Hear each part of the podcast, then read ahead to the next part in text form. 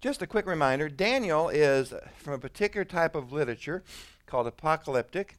A um, couple of characteristics about apocalyptic. One is apocalyptic is always written during a period of persecution when God's people have been uh, very often overthrown, conquered, they're in captivity.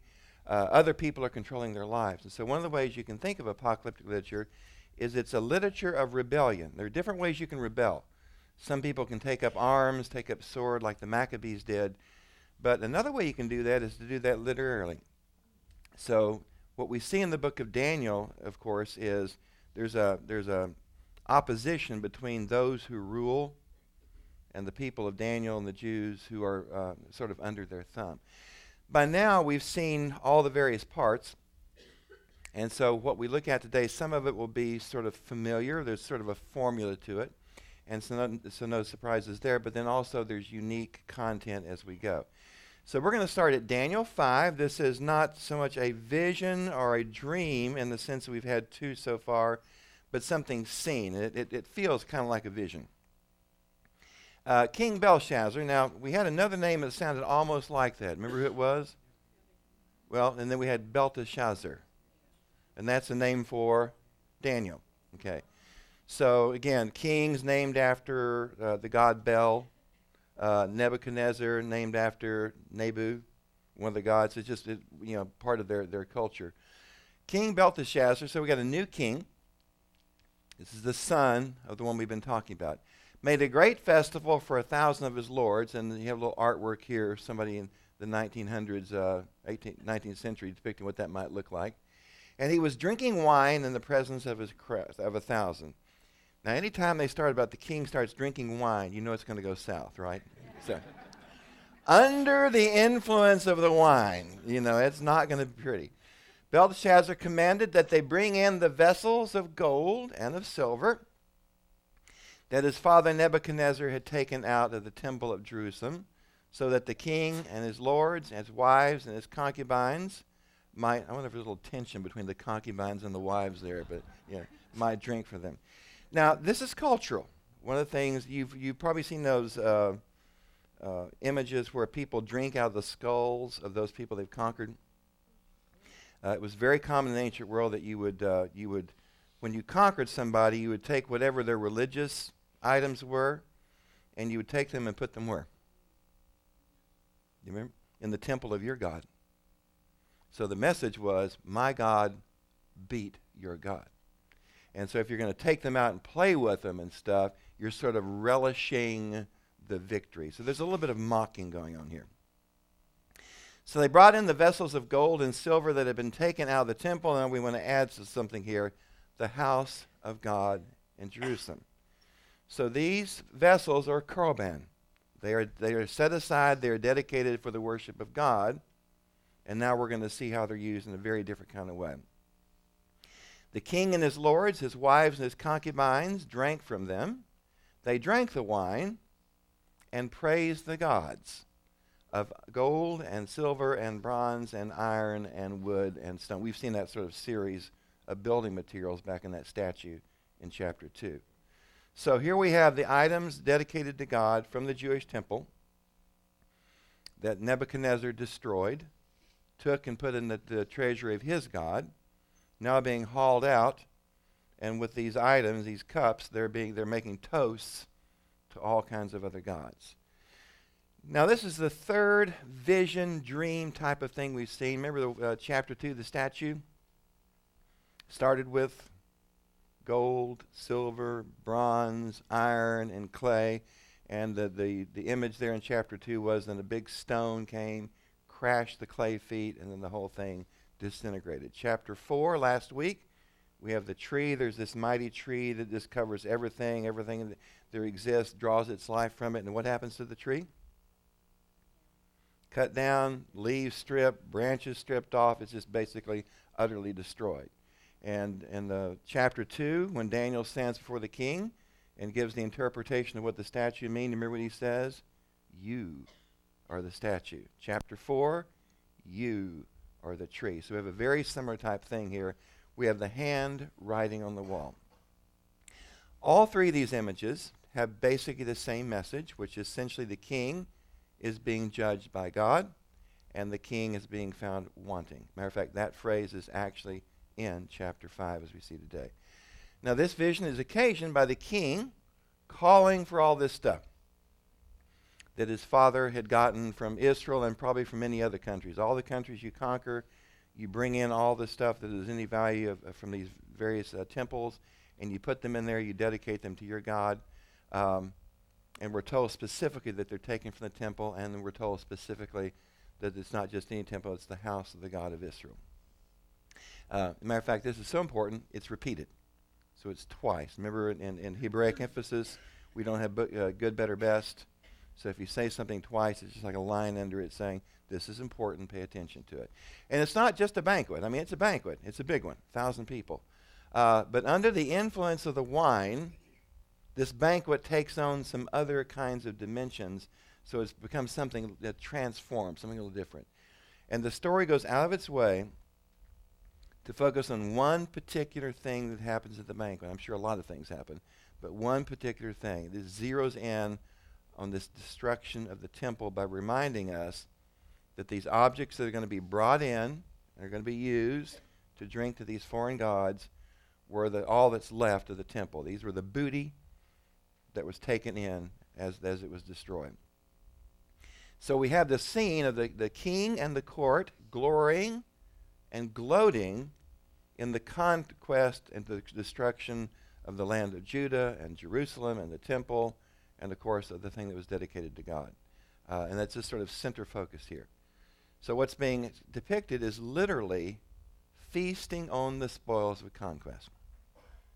And that's just a part of the culture. That uh, I'm sure people do that today in different kinds of ways. Now, the fact that there's concubines, remember all that little list of everybody that's there, uh, puts another little sort of minor twist on this, um, because that would have special meaning if you're Jewish. Uh, the presence of a concubine there changes the story a little bit.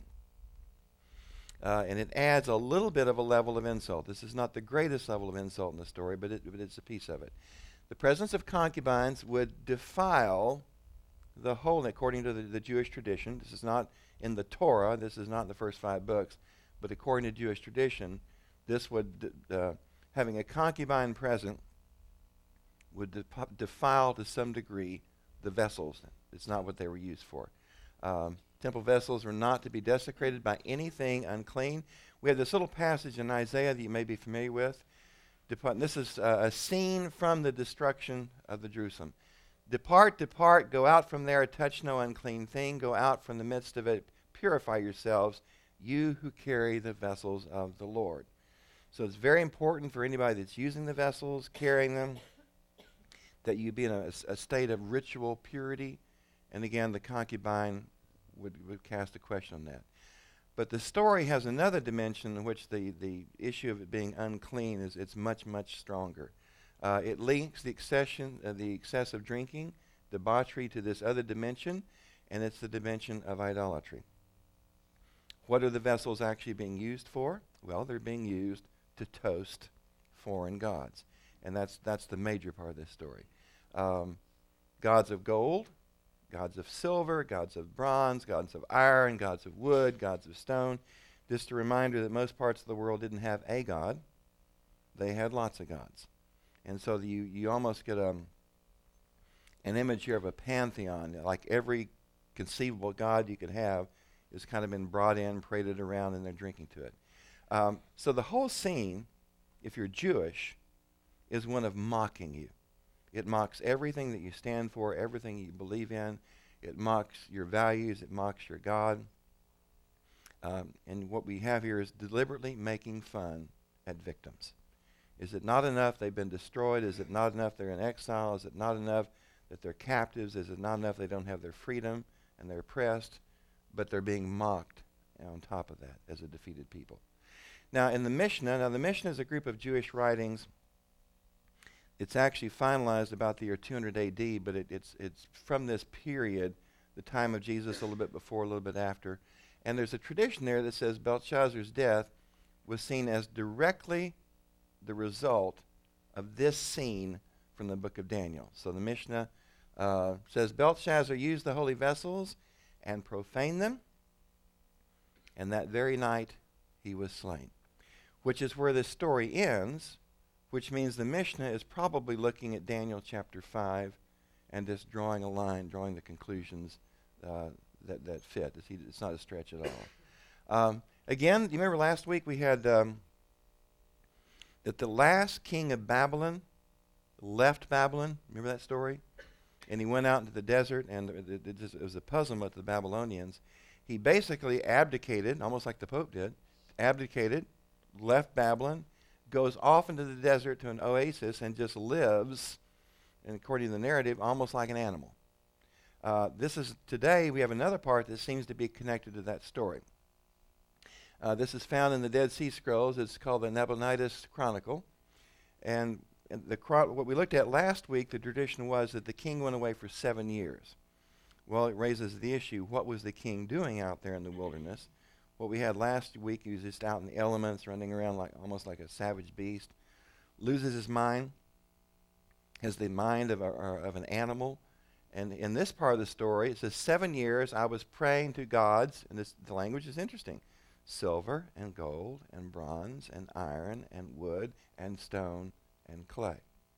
So, from this tradition, this is probably a Jewish writing found among the Dead Sea Scrolls, referring again back to the story. Why? Because I was of the opinion that they were gods. Now, in the Nabonidus story, he actually has a, a sort of uh, a conversion experience with that.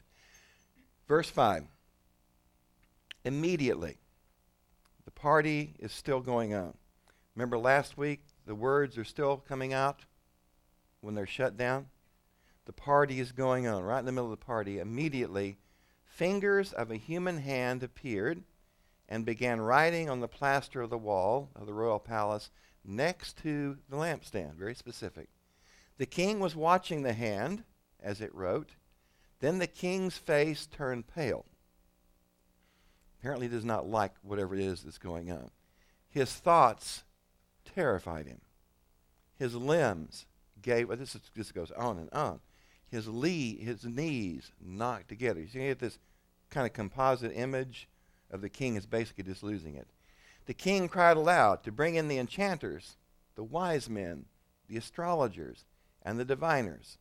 And the king said to the wise men of Babylon, Whoever can read this writing, remember, we've seen this before, minus the threats. Remember, chapter 4 didn't have the threats. We will tear your children apart, and your dogs, and your pets, and your teddy bear, and all that kind of thing. Here, like chapter 4, it's not the negative, it's just the positive. Whoever can read this writing and tell me its interpretation, don't have to worry about coming up with a dream anymore, shall be clothed in purple. Why purple? Royalty. Uh, very, very expensive process to turn cloth purple. Only the very wealthy could afford it have a chain of gold. Any of y'all remember A Man for All Seasons, Sir Thomas More? Do you remember what he wore around his neck? Okay. That was the chain of office in the ancient world and then very recently. Uh, matter of fact, in England, they still do that to some degree. But the idea is that you're giving the chain of authority, and this was going to be uh, to rank third in the kingdom. So that's around his neck. This is a very high honor. Then all the king's wise men came in, but they could not read the writing. Now that, does that surprise you? This is one of the, we're of a formula now. This is about the third time through this. You know, he gets them all in there, and you know, they, they can't figure it out. Or tell the king the interpretation. Then King Belshazzar became greatly terrified, and his face turned pale. You know, this is not a normal everyday experience, so he's figured out something very important is going on. And the fact that he cannot, with any of his own resources, figure out what it is makes it even worse. Uh, and his lords were perplexed. The queen. When you can't figure it out, bring your spouse in, they'll figure it out for you. the queen, when she heard the discussion of the king and the lords, came into the banqueting hall. The queen said, O king, live forever. Typical uh, kind of greeting. Uh, do not let your thoughts terrify you. I'm sure he's going, that's easy for you to say or your face grow pale. There is a man in your kingdom. Now, as far as we know, this is the first interaction between Daniel and this king. So, who did uh, who did Daniel interact with? his father, yeah, Nebuchadnezzar. There is a man in your kingdom who is endowed with the spirit of the holy gods. Not, this is not Jewish monotheism, but the spirit of the gods. In the days of your father, he was found to have enlightenment, understanding, and wisdom, like the wisdom of the gods. So, so Daniel rates very high. Your father, King Nebuchadnezzar, made him chief of the magicians. Now that comes as, as kind of a surprise to us that we've heard it in Daniel before, but that's the way Daniel and the three, Shadrach, Meshach, and Abednego, are portrayed. They're portrayed as magicians. They have access to knowledge that the rest of us don't have. So the king made, Nebuchadnezzar made Daniel chief of the magicians, enchanters, wise men, astrologers, and diviners. Someday sit down and try to figure out how those are different from each other. But because an excellent spirit, knowledge, and understanding to interpret dreams, which chapter 1 of Daniel focused on. Daniel's specific skill was the ability to interpret dreams, to explain riddles, to solve problems, were found in this Daniel, whom the king named Belshazzar after his god Bel. Now let Daniel be called, and he will give you the interpretation. We know what the dream is, we just need the interpretation. Now, I had not realized this before, but actually, this business of, of fingers writing on a wall, it's not new. That's a familiar image if you're a Jew. It's an image that's a part of their tradition and goes back a long way. But the fingers on the wall appear right at the height of the party, right after we're told that they're drinking from the vessels of the temple. So there's mocking going on, and these fingers that suddenly appear basically just shut the party down. You get this wonderful kind of comical uh, image of the king. This is the mightiest person in the world at that time that, it, that they would know of. I mean, at this point in history, the Babylonian Empire is it. It's the ultimate superpower. And you got the ultimate leader of the ultimate superpower in an almost comical, pale, frightened, knees knocking, giving way, you know, just having an anxiety attack.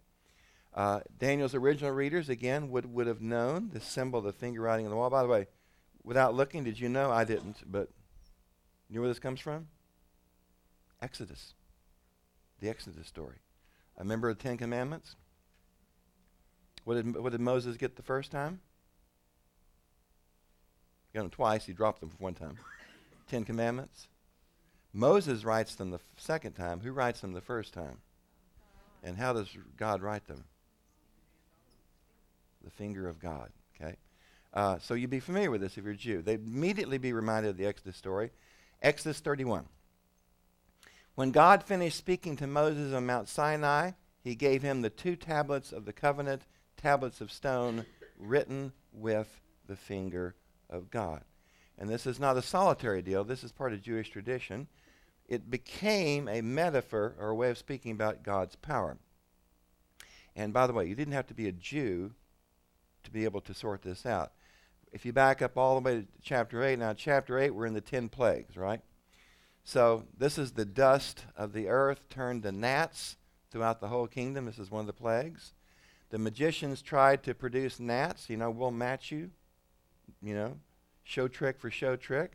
Uh, but they could not. They cannot duplicate this.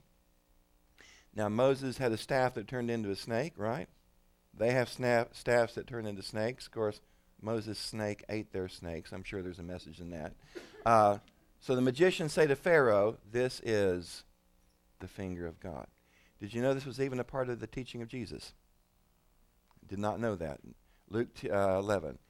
If it is by the finger of God, the power of God, that I cast out demons, then the kingdom of God has come to you. So this is this is a part of Jewish tradition that Daniel pulls in. Um, it's one way of talking about God's presence. Uh, in the book of Daniel, we have various forms of presence. In the in the three youths in the fiery, fiery furnace, Shadrach, Meshach, and Abednego. Remember what the symbol for God was? he threw three in, and there's four inside. And the four had the appearance of an angel, symbol for God. Now, when we get to the Daniel thrown into the lion's den, who does the king see with Daniel the next morning? There's somebody with Daniel who didn't get tossed in. So we have all this symbolism. You know, the fourth person. Now we have the handwriting on the wall. King's reaction again. This is this is a template, so we see this over and over. He calls everybody he can. He he's going to muster his resources. They are mighty resources. He's got all kinds of trained people who know how to do this kind of thing. Uh, turns out he has one he, he had forgotten about or did not know, who's the head of the whole thing, Mr. Daniel. The reward, again, we've seen this in the other chapters. The reward is if you can pull this off, you will have a lot of good things going for you. Um, great rewards, third in the kingdom. And of course, none of the king's men can do this. Again, this is we see this over and over and over. It's the queen, of course, who provides the answer. That there's this Daniel guy lurking around, who was appointed, like he's apparently the king does not know this. He was appointed by your father. Maybe you haven't met him. Maybe you don't know about him. Uh, and he's chief of this group that you've got. So now we turn in verse 13 to the, the writing on the wall and the interpretation that goes with it. Then Daniel was brought in before the king, and the king said to Daniel, So, you're Daniel. You know, um, you know it, it doesn't look like the king knows him, but he's heard about him. Who are you? Well, you're one of the exiles of Judah. Little stab there. Uh, whom my father the king brought from Judah. I've heard of you. And this is what I've heard. The spirit of the gods is with you and the enlightenment, understanding, and excellent wisdom is found in you. By the way, where did the king learn this? His wife just told him. Yeah. You know, he's learned all this from his wife, so apparently he does not know about Daniel. Now, the wise men and the enchanters have been brought in before me to read this writing and tell me its interpretation, but they were not able to give the interpretation. But I have heard that you, Daniel, can give interpretations and you can solve problems. And I've got a problem. I can't get this thing resolved. Now, if you're able to read the writing, and we just know what happens next, and tell me the interpretation, you will be clothed in purple, chain of gold around your neck for your authority in the kingdom, and you'll rank third in the kingdom. Another place he ranks twice. I think he fell a notch. Then Daniel answered with the presence of the king, Let your gifts be for yourself to give your rewards to someone else. Again, this is part of the formula. We've seen this before. Daniel is not a professional dream interpreter. He does not do this for a living. He does not expect awards for it. So he just declines that. But, nevertheless, I'll do it. I will read the writing for the king and let him know what the interpretation is. O king, the most high God, gave your father Nebuchadnezzar kingship, greatness, glory, and majesty. So we just dropped a shoe. Let's hear that again. O king, where did you get everything you've got? From the God of Israel, who you've just been mocking with the temple trinkets that you've got. Kingship, greatness, glory, and majesty. And because of the greatness that I gave him, this is your father Nebuchadnezzar, all peoples, nations, and languages trembled and feared before him. And we have a a Middle Eastern kind of king's power lined out. He killed those he wanted to kill, kept alive those he wanted to keep alive, honored those he wanted to honor, and degraded those he wanted to degrade. This is just a, a description of this absolute power. But then his heart was lifted up. Odd translation. Uh, basically, he gets arrogant. That's what it really means. He gets arrogant. His spirit was hardened. And so he acted proudly. He was dis- deposed from his kingly throne, and his glory was stripped from him. And this is that whole business of going out, you know, in, in the wilderness for seven years. Although historically the king comes back just in time to have Cyrus the Persian take his empire away from him. He was driven from human society. His mind was made like that of an animal. His dwelling was with the wild beast and he was fed uh, grass like oxen. His body was bathed in the dew of heaven. Not a good thing. means you're in the elements. So all this stuff we saw last week, Daniel reminds the king about his father's life. Until he learned that the Most High God was sovereign over the kingdom of mortals and sets over it whomever he will. The Most High God, who is that? Do you remember? It's a formula in Daniel 4. The God of Israel. It's one of the titles of God of Israel sovereign over the kingdom of mortals. That would be the Babylonian Empire.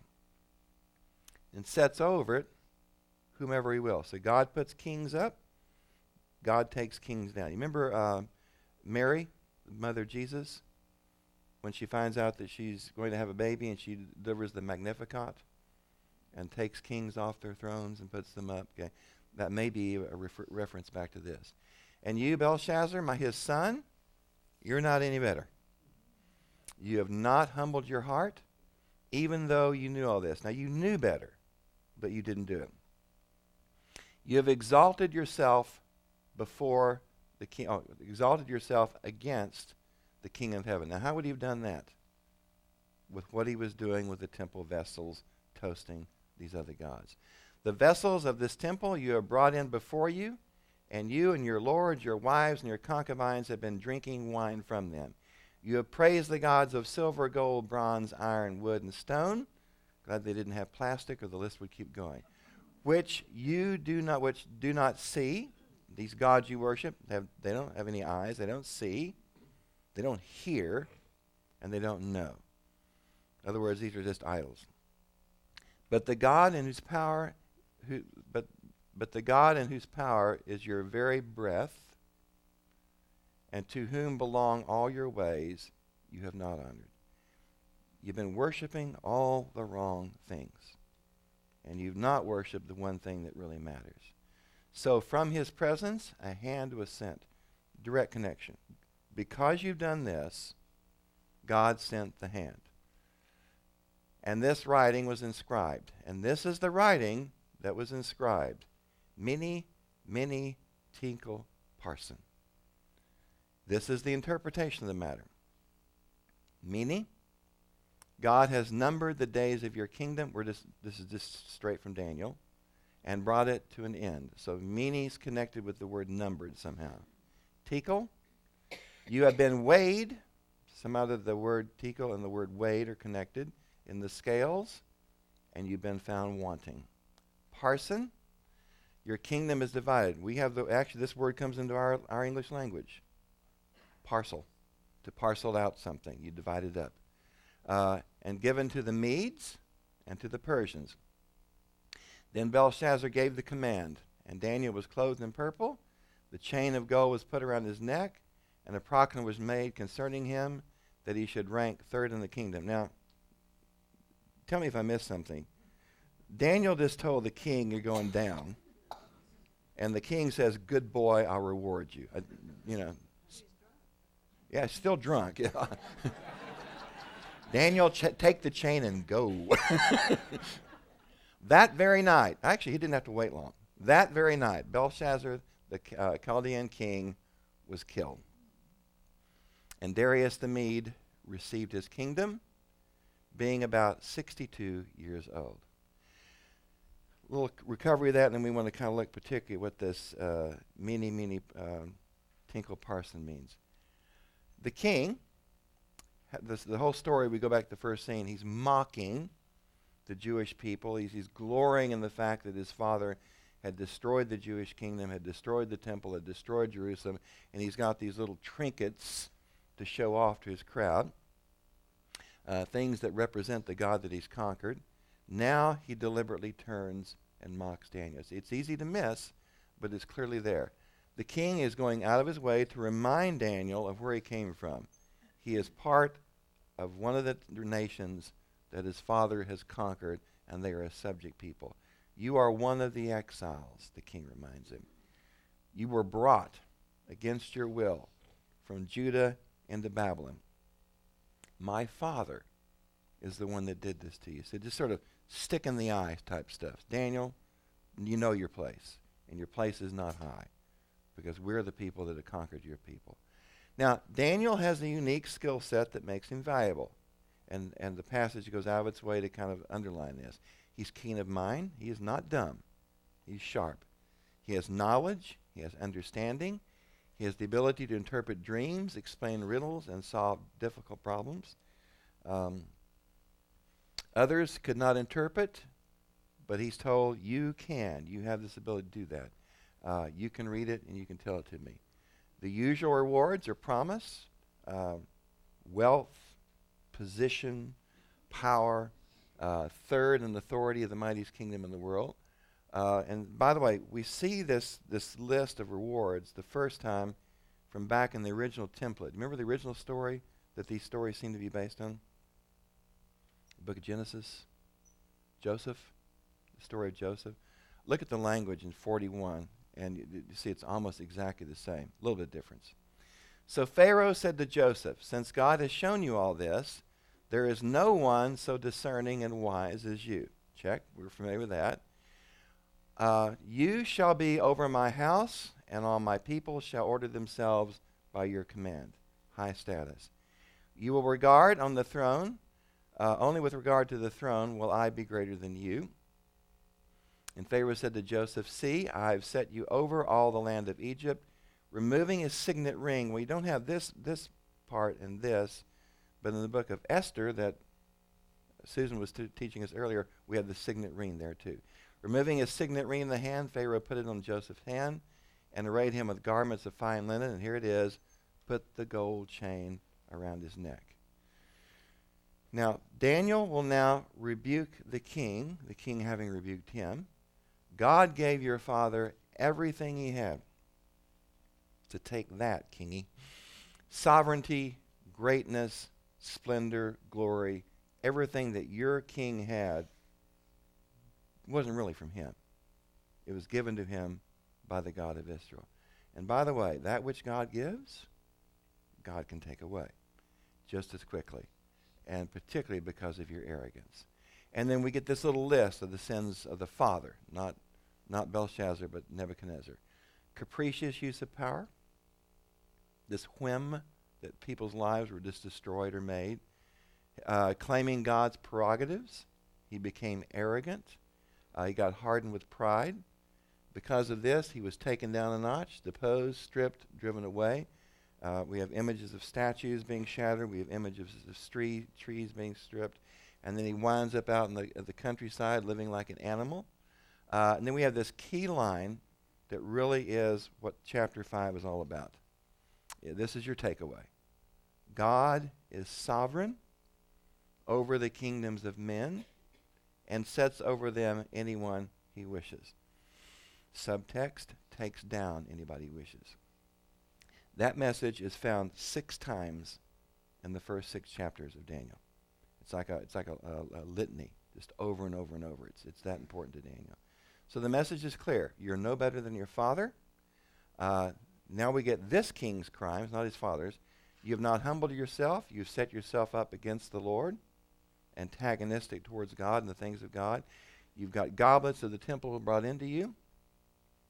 You praised other gods and who cannot see, hear, understand, yet you did not worship the one true God. And so, the God you mock has sent you a message, and this is it.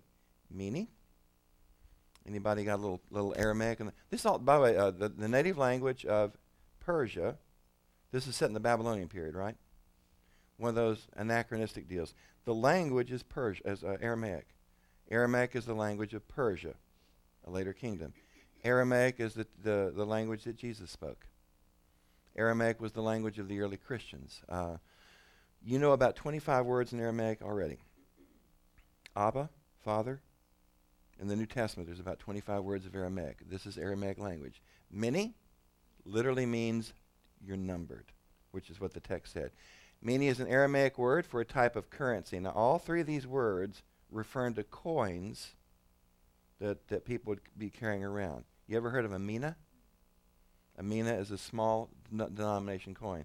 So the message begins Mina, Mina, numbered, numbered. Tekel, again, it's a, it's, it's, it's a, it means weighed, but it's actually another coin that was used in the Persian Empire, not the Babylonian. Um, and it's uh, amount of money, and it's you've heard of it, shekel. And tekel and shekel are the same word, same basic word. The third one, parsin, we knew that one, divided. It's a third Aramaic word for a unit of money. It's when a shekel is cut in half. They could do that in the ancient world. You actually just cut it in half. You get a half shekel, you know, and it's been parsoned. So mene, mene, tekel, parsin. Uh, what was the first one? Mene? Numbered, numbered, measured, divided. So the message the meaning of the message is that the king is being weighed. These are all different weights of coin in terms of his value and his worth. He's being measured. And does he make the cut? No. He's being audited by God. His life and his kingdom hang in the balance of this audit, and he's been found, as the, as the passage says, found wanting. As a result, his life will end, his kingdom will be divided. Some of it goes to the Medes, some of it goes to Cyrus of Persia. Within four years, Cyrus will have it all anyway. Uh, so the king's been judged by God for his arrogance and for his treatment of the things of God. Following the template, we got Daniel was rewarded. It, it, it's sort of a, a non sequitur in the passage. You just kind of wonder, what, how would a king reward a guy for the message? Is this God? Well, that's part of the story. That's what we go with. And the king pays the price that very night. Not, you know, in the middle of the party as they're drinking, the hand writes, that very night, immediately, judgment is not postponed. He is slain. Darius the Mede took over the kingdom. So, the meaning of the story, just a couple slides here. The Most High God has sovereignty over the kingdoms of and mortals. That's, that's that one sentence. God has sovereignty. God holds the ultimate power. Now, this is counterintuitive if you live during the time when Daniel is supposed to be set. If you're living in this time period of the, the Babylonian Empire or the Persian or the Greek, who does it appear has the power? It doesn't appear like it's God. God's temples in ruins. God's uh, vessels for worship are in foreign hands, and they're being mocked, and God's people are in captivity. So it doesn't look like you know that God has that much power. But the message is God does indeed have the power, even over the most lofty. And not only that, God will hold others accountable for their actions, for the lives they live, including how they treat others. Now, this part does not come out that strongly in this chapter, but as we've seen in earlier chapters and later, it will stand out. So, next week, we're going to go to probably the story we know better than any other Daniel and the lion's den. And with that, we'll bring the first half of book Daniel to a close. And you remember what chapter 7 starts with? Pure apocalypse. And by the way, Daniel 7 is the most important Dan- chapter in Daniel. Many would argue it's the most important scripture in the Old Testament for Christians. Remember that phrase, the Son of Man, that Jesus picks up on? Daniel 7. And much of the imagery of Daniel comes out of that. For now,